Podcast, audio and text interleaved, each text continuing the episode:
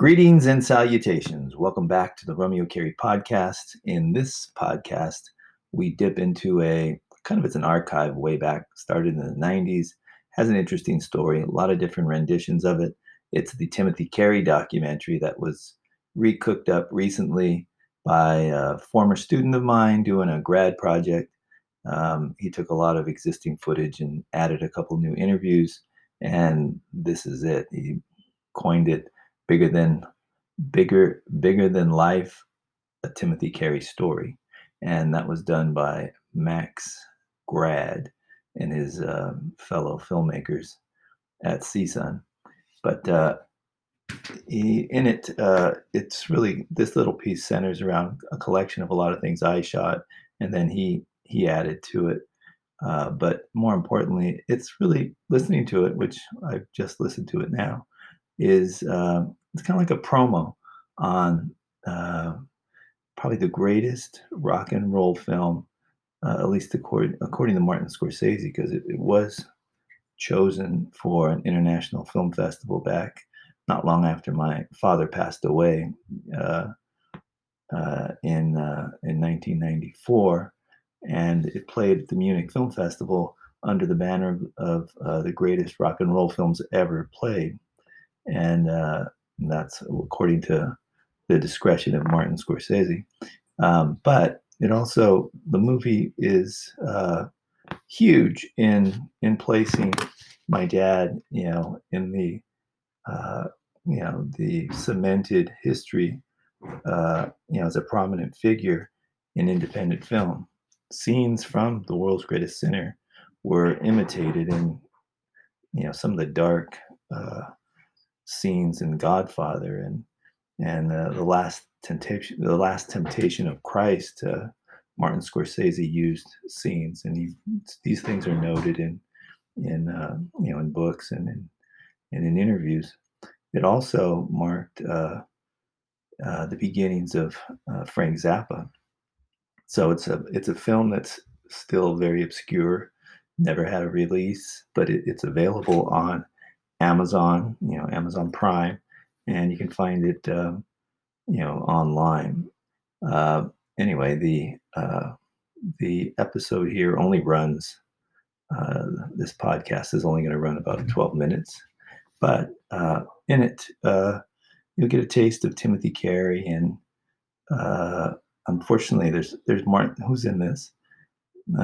people that are in this because it was an excerpt from a video you're not going to really know who they were, but my mother's in it, Timothy Carey's wife, obviously. And, the, and speaking of wife, my mother, who came from Germany, uh, my father met on the set of Paths of Glory, same as the only woman in Paths of Glory became uh, Stanley Kubrick's wife.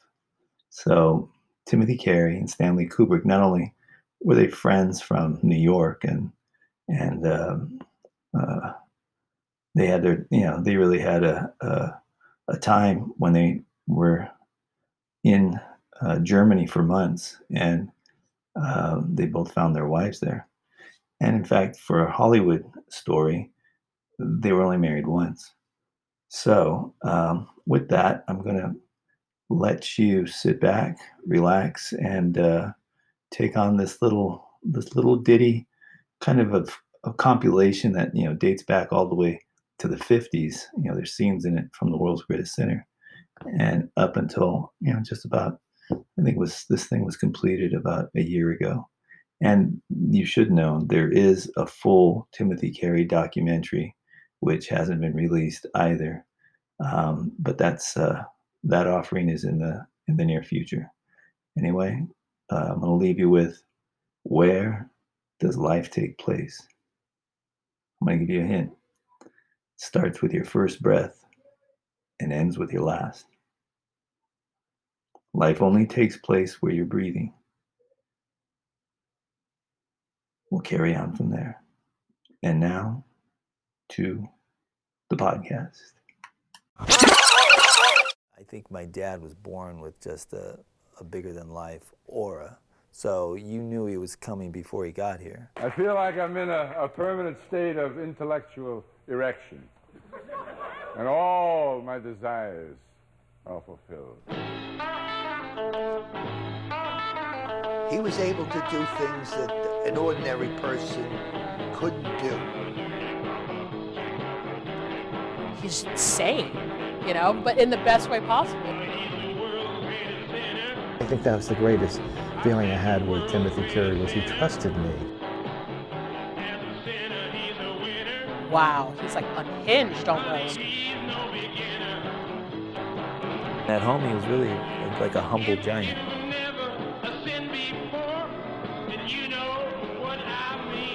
He was a very unusual uh, guy.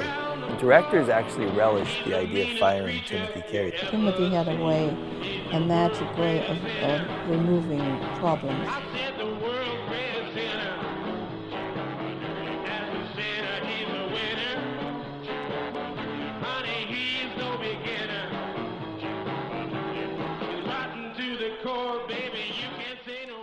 Timothy Agoglia Carey, iconoclastic wild man of Hollywood, passed away May 11, 94.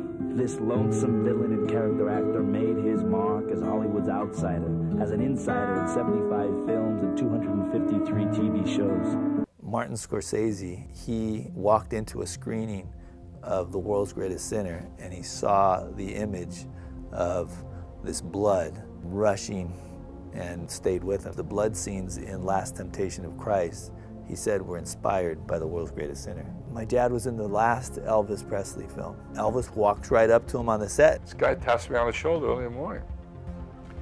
He said, Are you Tim Carey? Are you Tim Carey? Did you make the world's greatest sinner? This is the way he was. He was full of piss and vinegar. And I want to see that film.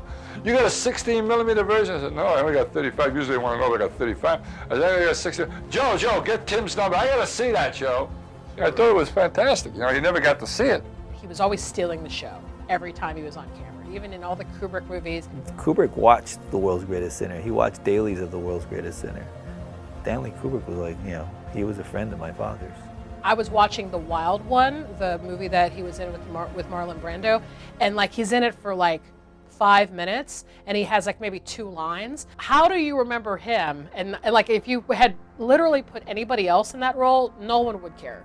You take a guy like that, now you get to do whatever you want, and like you're free to like exercise all of the creativity and all of the ideas you've ever had about something. And I mean that's just really special. I was so tired of what they call controversial, what they say is controversial, the studio. I'm gonna make you young forever.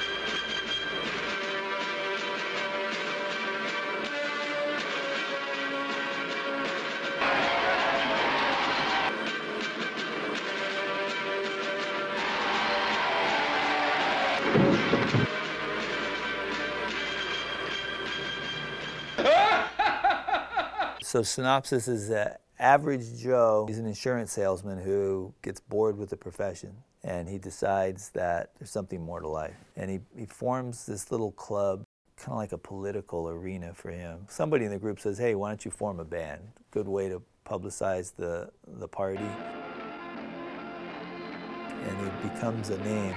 And that name basically starts calling the band is God. So at the height of their celebrity in music, they then were visited by the devil. You see, you're a dark horse, and I want to see what kind of a race you can run. And I have the know-how and the money to help you. It's paralleling like a Donald Trump, someone that you thought couldn't even enter the political arena, and now he's in it. At the end of it, it's challenging God, are you for real? Are you really there? Someone wanted to make a movie and direct it, write it, star in it. Timothy Carey was such an unconventional person, and he was unconventional when he was doing work for other people. I mean, he was able to insert his own personality and his eccentricities like in his work that he was doing for like all these famous directors. So when he got the chance to like do his own thing, he was like, I'm going for it. That was like the beauty of Timothy Carey. You never really knew what was going to happen. So you your eyes were glued to him. Clarence Hilliard is here, and he's gonna tell you a little bit about eternal life. There's the First Lady! Lady, I can make you live forever! The concept of starting your own religion, telling people they can live forever, dropping out of society and quitting your job. He was saying all these things before it became the thing that everyone's saying. That story can continue to exist and be relevant because it still happens all the time. You really get the sense of like how unique this guy is because he went for it, making his own movie and you know, maybe he shouldn't have done that, but he's to do it anyway.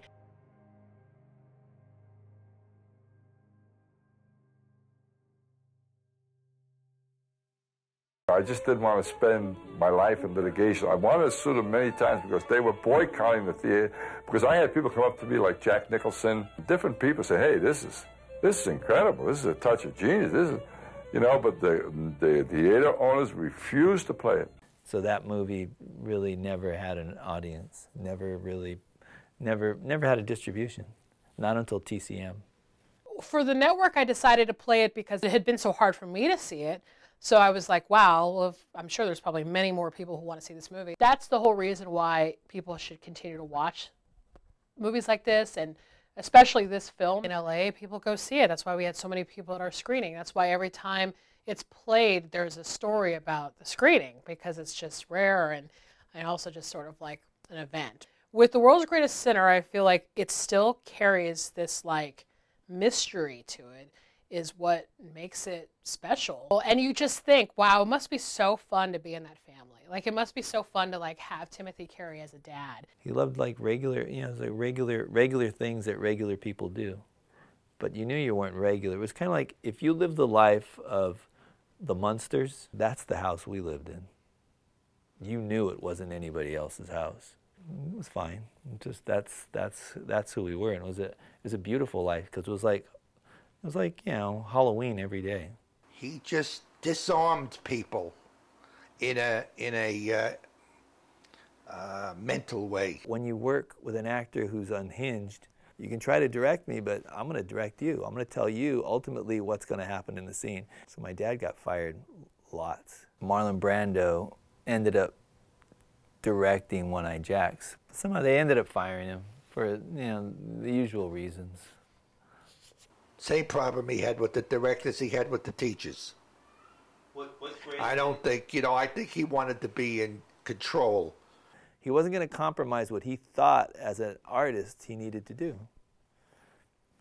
That's acting for him. I always wanted to help the director.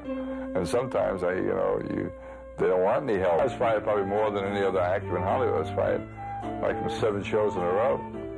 I hold the all-time record a running theme in his life that a director could say, I fired Timothy Carey. Timmy was a very unique person. I even I couldn't delve into. I couldn't even begin to try to explain, you know, what motivated him.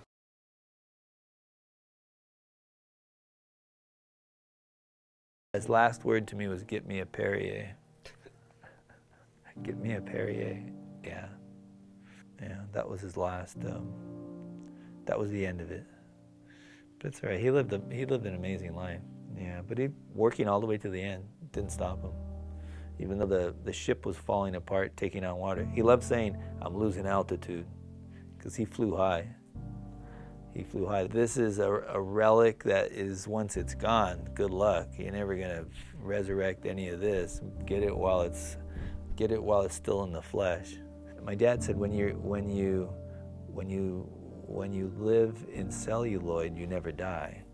And there's some truth to that. Do you know what I mean? You get to you get to put it up any place, and it's, it's a way of playing God. I, I, just hope that people today get a chance to see this film because uh, it, it was magic.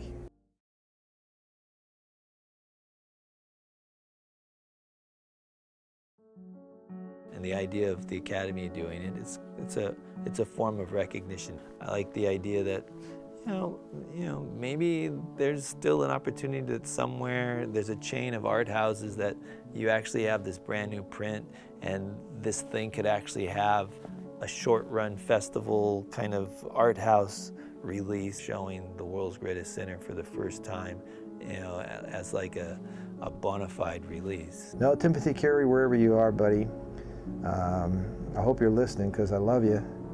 And And if you want, uh, I'm not looking forward to meeting you right now, Tim. I want to wait a while yet, but if I do ever get to that point where I meet you again, uh, I just want to say one thing. Let's do it again. If there was any magic, it was magic, the magic of Timothy Carey, the man from The Killing, uh, the man from Paths of Glory, One-Eyed Jacks. And I say the man, I mean the man. He was great in every one of those roles. To be able to work with him and somebody who worked hard to get to where he was, and now he's producing and directing. And, he, and even then, Tim was very young.